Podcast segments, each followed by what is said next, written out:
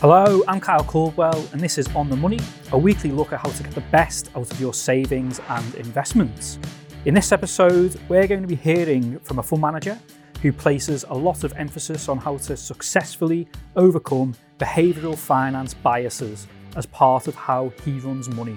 Mick Dillon manages the Brown Advisory Global Leaders Fund, and I'll be asking him about two of the biggest biases that cause investors to make irrational investment decisions based on emotion, which are inertia and loss aversion.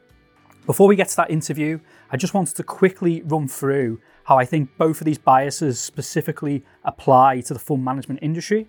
So, in my view, inertia is the reason why there's so many funds, there's thousands of them. As we all know, many of these funds they are substandard, but they continue to exist because they continue to have enough money in the funds. And this, in my view, is because there's a tendency by less engaged investors to buy a fund and not make changes due to inertia. And very briefly, in the case of the other bias, loss aversion, so this causes investors to be too cautious. I believe this bias is prevalent in pensions for those that are at the start of their pension saving journeys, those in their 20s or 30s, so if you don't engage with where your pension is invested, the chances are you'll be put in a default pension fund, and that fund will be chosen for you will be some sort of balanced multi-asset fund.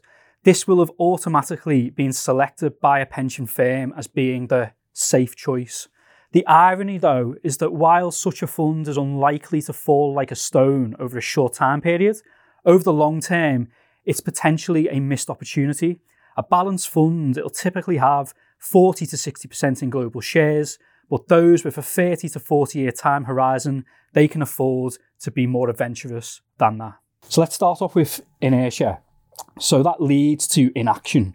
So why is it, do you think, Mick, that there is a tendency to buy a share and then fail to react to events, such as a share price, you know, the share price falls for a specific reason? It's such an interesting question.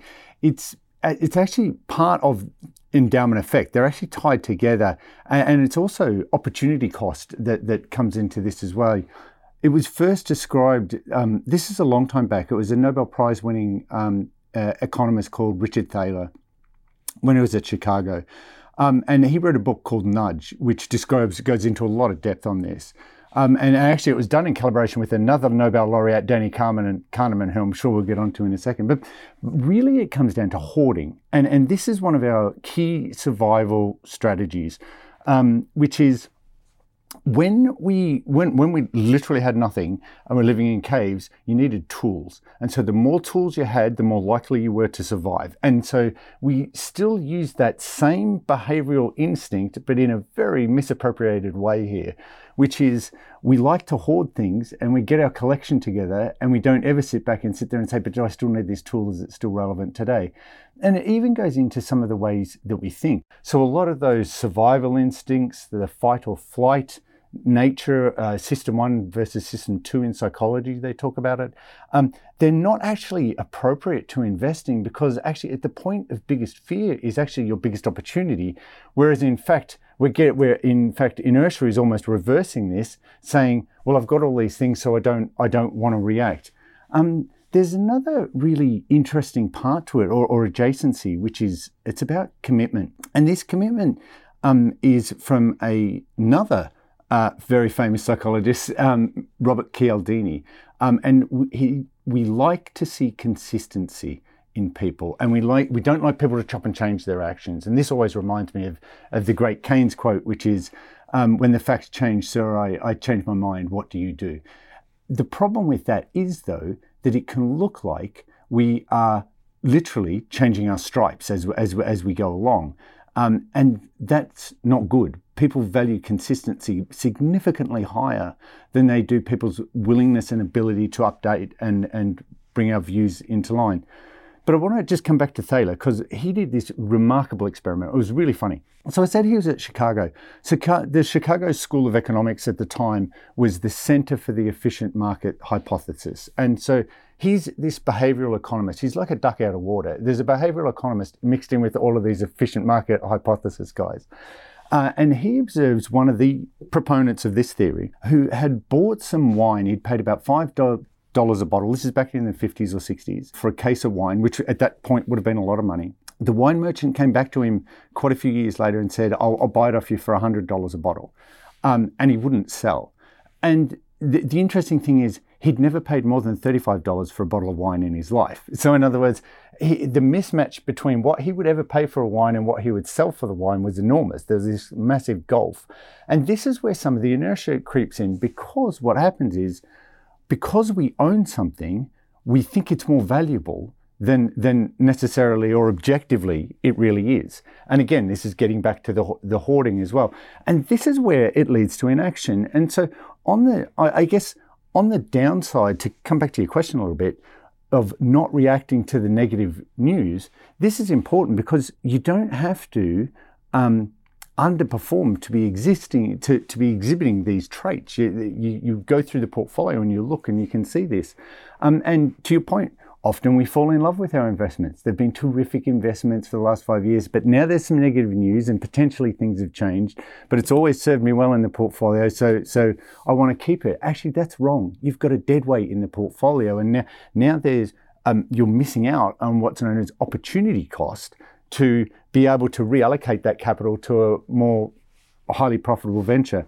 The last thing, just to come back again to Cialdini and commitment we we very quickly as humans we very quickly update information and adapt to changes in the narrative as as as new things come along but ultimately as a portfolio manager what matters is what's the potential return on this investment and and has that changed and is there a better idea and that means you've got to journal and go back and check your original narrative because we've updated the story in our mind but we haven't gone and checked why we invested in the first case. And so you, you have to say, yeah, my base case was XYZ. It, it might have changed, but what we don't want to do is appear inconsistent. And the answer is, as fund managers, we make mistakes all the time. The statistics are very clear. Nobody, nobody ever runs at 100%. And so you've got to have rules and process to deal with these, um, these losers and uh, just that consistency in Cialdini. So Cialdini wrote two really good books. One was called um, Influence, and another one was called Persuasion. And into those, he goes into how uh, what they call the hobgoblins of the little mind, which is that we want to exhibit consistency because as humans we value that trait amongst other humans very highly. Why? Because we can trust them, right? But actually, in investing, you've got to update your views and, to your point, change your mind and don't get stuck in the inertia. So, the behavioural flaw of investors placing a higher value on something they own, so that, that can occur when a share price has fallen, you know, 20, 25%, as well as, you know, you've owned a company that's done very well over a particular point in time. Yeah, this was this was uh, exactly why when answering the question before, I went to the positive side and then I went to the negative side on it. And you're exactly correct. It works both ways, and it's it's not even um, it's not systematic in terms of it's not like there's an even bias both ways. In fact, the biases uh, have differential split, particularly on the negative side. And loss aversion, that's another key behavioural bias. So this, you know, also leads investors to hold onto an investment that's declined in value and under loss aversion, the pain of loss is greater than the equivalent pleasure of gain. And loss aversion, it can also cause investors to be too cautious in the way that they invest. So, Mick, could you explain more about why that's the case? This, so, so this is, from my observations, probably the biggest destroyer of values in portfolios is is loss aversion and holding on to losers too long. Um, in, part tied to that inertia, but but they're actually technically in psychology they're separate effects. Um, and why is that? Well, because you hope it's going to rebound. And as any investor knows, that's not a great investment strategy. Um, and, and then what's worse, you probably capitulate at the worst price when you should have sold it three months ago or six months ago or whatever it was. Um, and to, to get to the second part of your question, there is another side of that as well, which is um, being too cautious. And one manifestation of that is um, not building out new positions quickly enough because you're too you're too cautious and you don't want to have a big position and then see it exhibit some loss. So you're scared of loss aversion hitting you very quickly on the way in. But but let's start with the losers. Look, let's be honest. Dealing with losers is hard. Um, nobody feels great about it. Um, statistically, as I said, it's part of the job. And, and I think about this um, not just because I'm Australian. Uh, and look at sport. But but there's so many corollaries between professional sport and professional investing. Um, and think about in football or in rugby. Man City don't win every match, and thank goodness neither do the mighty All Blacks. But if you, you've got to have a game plan. They always have game plans, and their game plans change ever at the margin. The game plans change over time depending on what the opposition is or, or what's out there in the field. And so the real issue here is how we think and process information during times of stress. And all of these behavioral analytical techniques, this is to me, this is the most important development in investing in the last 20, 20 years. And I, I touched on the evolutionary history before, but those fight or flight responses, they're all short term. Um, and, and they're even worse than that because they interfere with the way that we think in the long term. So, for long term thinking and planning, people who study the brain will tell you you need to go to the neocortex, which is the grey matter at the front of the brain. When the limbic, when the survival system kicks in, you're not thinking long term grey matter. You're thinking what's known as the basal part of the brain or the limbic system. That's a really old part of the brain. It's at the base of the brain and it just happens. You don't even know it. I don't know if you've done this recently. I actually did it very recently. I've cut my finger and I didn't know I'd cut it till I saw it. Boy, I heard, I felt it then.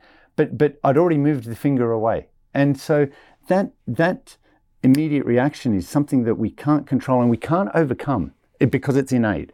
And so, therefore, we have to have rules and process and structure to, to deal with these things. And back to the loss aversion, this is the original uh, um, behavioral economics paper from Danny Kahneman and Tversky. And they show, to your point, we feel pain twice as much as we feel pleasure. That's a, it's literally a two to one downside distribution here. Um, and, and it is, as I said, it's physical. It's not just emotional. It's physical. We literally can't think in the old, in the new part of our brain. We use the old part of our brain. And that's great when you're in the jungle and a twig snaps and you think it might be a lion. Don't sit around to find out. Run like Billy-O. And, and it turns out there wasn't one. Well, there's not a lot of downside there. You're out of breath, so what? But, but the, the other downside's crystal clear.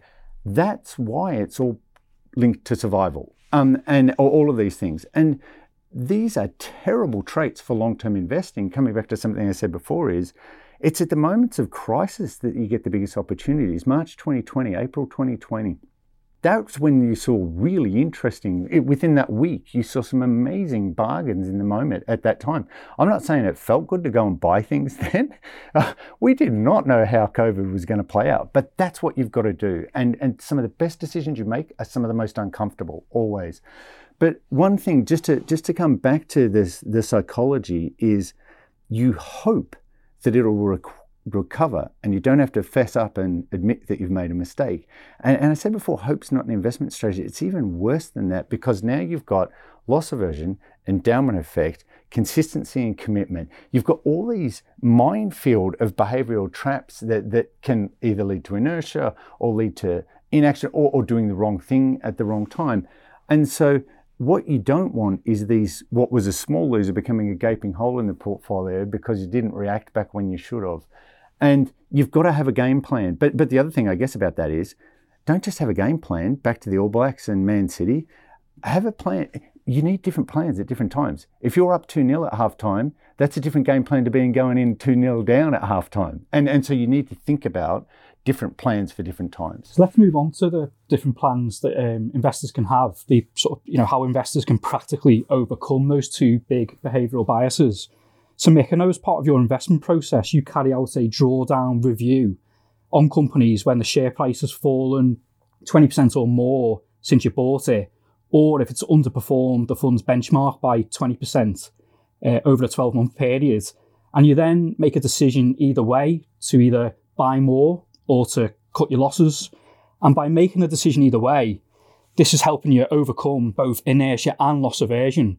So, could you talk us through that process?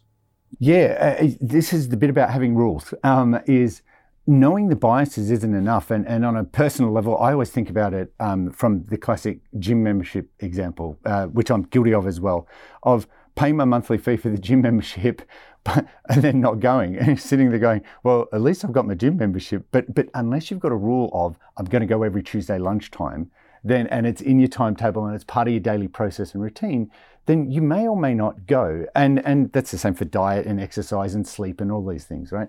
So the way we do it is we actually run two parts two parts of our process. One is about finding these great companies we invest in, and, and that's a lot of fun. But the other bit, to get to your point, is all about capital allocation and having a specific plan back to the two up at halftime or, or down. And you've not only do you have to have a plan, I, I think you need a coach too. All, if you think about it, all professional sports teams have coaches. By the way, I don't know if you know this. Um, all surgeons, top flight surgeons, all have coaches. Pilots have coaches. BA pilots who, as an example, fly triple sevens. It's a 15-year-old aircraft. They still have they still have coaches out there. Um, opera singers. All a lot of people at the top of their fields have coaches, and, and the question then becomes, well, well, why? And the classic example is Roger Federer, and the answer is that you can always get better. Um, and and so the, we, we use our coach to help us think about separating between what a portfolio manager job is, which is buying, selling, sizing, to get into these questions around capital allocation, versus um, just finding these great companies, a collection of great companies. And back to the back to the process. This is one of the two things we can control. We can control the inputs and we can control the process. We don't control the outcome. The outcome is going to be what it is. These two things that we can control is why you've got to have the game plan. I think the best athletes we ever see, they always have this culture, this learning culture, open mindset of, of self improvement. And I want to I want to get to your the real nub of your question, which is think think about this situation. So you've just invested in some company, it's fallen twenty percent. We've got you know we we manage money for kindergarten teachers, so we've just lost twenty percent of part of the retirement fund for our kindergarten teachers' future, right?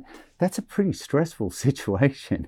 And the answer is don't get stuck in the moment. Think about how you're going to deal with that. And you described our rule exactly is if it's down 20%, we have to buy more or get out. And I should probably frame that just a little bit.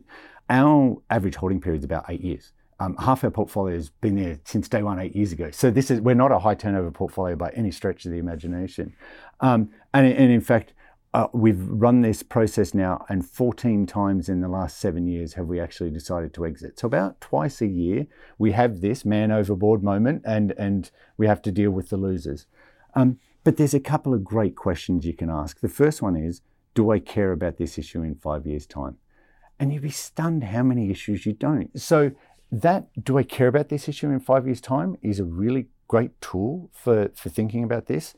The other one is, is it a temporary or is it a permanent change? If it's temporary and it's going to pass, don't worry about it. This is your opportunity, buy more. If it's permanent and something's really structurally changed, be really careful because now you get you got this updating narrative and you're slipping into the, the situation where you say, oh yeah, it's fallen 10% and my base case has come down a bit, but it could still be a good investment. And the answer is, yeah, but your base case is wrong and you need to think about why you're not getting out. And this is where the rules help you because it actually changes all the psychology in the room. If you've got loss aversion and you're down 20%, the natural instinct is to either run away from the pain, okay, so let's just pretend it's not happening, or to crush the source of pain. That's it. This is how we act. That's fight or flight. Uh, and so, as an investor, the way that manifests is everybody typically has these. You know, they have a review. We've got a loser review, whatever it is, um, and there's some poor analyst in the room who's recommended this investment, and everybody just beats up on them. Well, here's how you change the psychology. You sit there and you say, "Well, I don't care how we got here. Just help me make a good decision today." And by the way, there's no shame in being wrong. Nobody runs at 100% hit rate. Man City doesn't win every match. Thank God the All Blacks don't win every match. Um, and and so you you don't you need to accept that this is statistically part of what's going to happen. But once you do that, once you've got the rules in there, then you can short circuit the psychology. Then you can change this from this is not a moment of crisis. Classic Chinese uh, culture. Think about the symbols in in Mandarin crisis and opportunity, the, the first two characters are the same characters in those two words in, in Mandarin. And there's a reason for that because it is risk, but it is opportunity. And so for us, you've got to change the mindset in the room. And do you have a process in place for shares that perform well, particularly if they perform well over a short time period? Because obviously there's a there's always the danger of falling in love with a stock. Yeah, sorry, I should have come back to that. That was also implicit in your question, wasn't it? Yes, it works. Again, it works both ways. Um, and it's really hard to not do that because we we make a misattribution in our heads. And again, back to back to sport. Um, there's a lot of um, both skill and luck. And one thing that we, that we do is when it works, we attribute it to skill. And when it doesn't work, we attribute it to bad luck. And the truth is, that's not right. and so you've got to disaggregate that.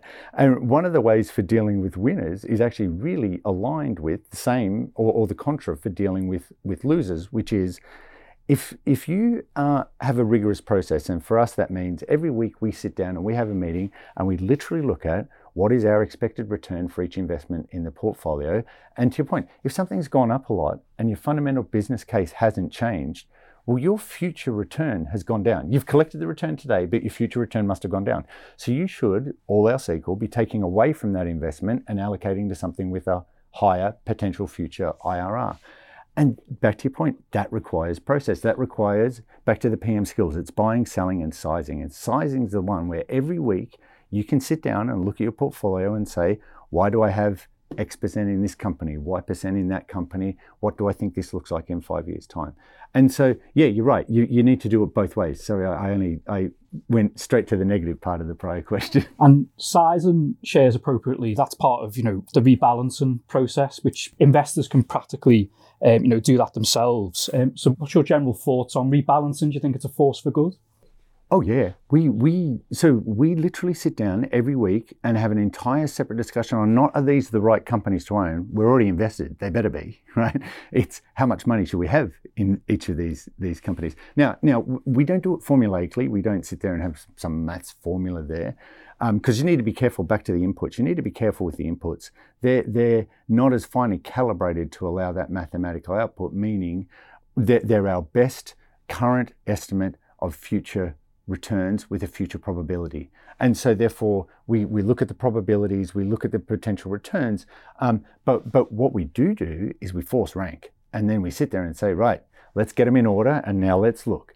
And about, we, we don't trade very often, we probably trade once every three weeks, but we'll sit there, eventually something gets to the point we go, something's gone up so much, right? We need to take some capital away. Something's underperforming. Is everything else still intact? Right. Let's let's move some capital to the under performing position. And that that weekly ranking for us is a really good discipline of just sitting down with the cold hard numbers because the numbers don't change, right? The numbers you've got your range on roughly where you think that base case is going to be, and so long as it's in the range, then then you buy more. One other way that we come up with a rebalancing is every quarter we do um, what we call a blank sheet of paper review, and that is where we literally start again. We normally do it over a weekend, and we go away and we start again and say, right, if I could just start again, what would what would the portfolio look like today? And then the obvious question on the Monday is, why doesn't it look like that? But of course, the second that you start comparing it with the, within the team or with your co-fund manager, etc., then more interesting come, questions come up of, hey, eight out of our top 10 positions were the same, but you've got two different to me. Why is that? Like, what, what is it that you're seeing or thinking that I'm not seeing or thinking? Or how have you calibrated this differently to me? And then you start uncovering, uncovering some really interesting questions. The obvious ones are you get down to the bottom ones and you find, in you know, we've got 30 to 40 investments. You find that you've both got the, the bottom three investments are the same. So, well, what are we even doing here? Like, is our 33rd best idea that we both think is our worst idea really, should that even be in the strategy? And, and so it's a ways of rebalancing, like as part of your process. So you do it every every quarter or structurally as you go along. Um, but it's not. Um, we don't sit there and sit, think, oh, uh, we're going to run some mathematical formula on this. But I think you need to think about the rebalancing. To your point, both from the positive and the negative, which is just because something's gone up and it feels good, that doesn't mean it's going to be a good investment for the next five years. I've written a lot about rebalancing over the years, and I think it is a you know it's a golden rule that um, investors should be using. You know, reviewing their portfolio a couple of times a year. It helps maintain an appropriate level of risk. But one thing I've been challenged on a couple of times is the the risk of selling a star performer too soon. Yes, so this is almost the opposite of the classic. They call it um, trimming the flowers and watering the weeds. Yes, and and again, this does happen. So one of our best investments, um, without going into it, is a company that for the first five years of our investment, uh, we had to keep moving our base case up to our bull case. In other words, we were significantly underestimating what they could achieve. And, and you'd think by year five we would have got we, we would have been, no, we had to do it again. Um, and so you've got to check that the fundamentals are supporting the story. This is back to the journal that I said before. Going back to your journal and looking at what was your original base case and what was your bull case and what was your bear case. But what was it? Are you still on range or, or having are you having to change? And by the way, if the fundamentals have improved and and you've still got that double digit IRR. What you may, what actually has happened is you should have had a bigger position earlier, right? But you didn't know that because you didn't have the estimates in the right place. So you've always got to recalibrate, meaning checking that the potential future returns are there. And there, there is a risk. Running the winners is a great strategy for long term investors, absolutely. But back to your point, that doesn't mean run it at any price. Thank you to Mick for his insights and practical pointers on how to overcome those behavioural finance biases and thank you for listening to this episode of On the Money. If you enjoyed it, please follow the show in your podcast app and tell a friend about it. And if you get a chance, leave us a review or a rating in your podcast app too. You can join the conversation, ask questions, and tell us what you would like us to talk about via email, which is otm at ii.co.uk. And in the meantime, you can find more information and practical pointers on how to get the most out of your investments on the Interactive Investor website, which is ii.co.uk. See you next week.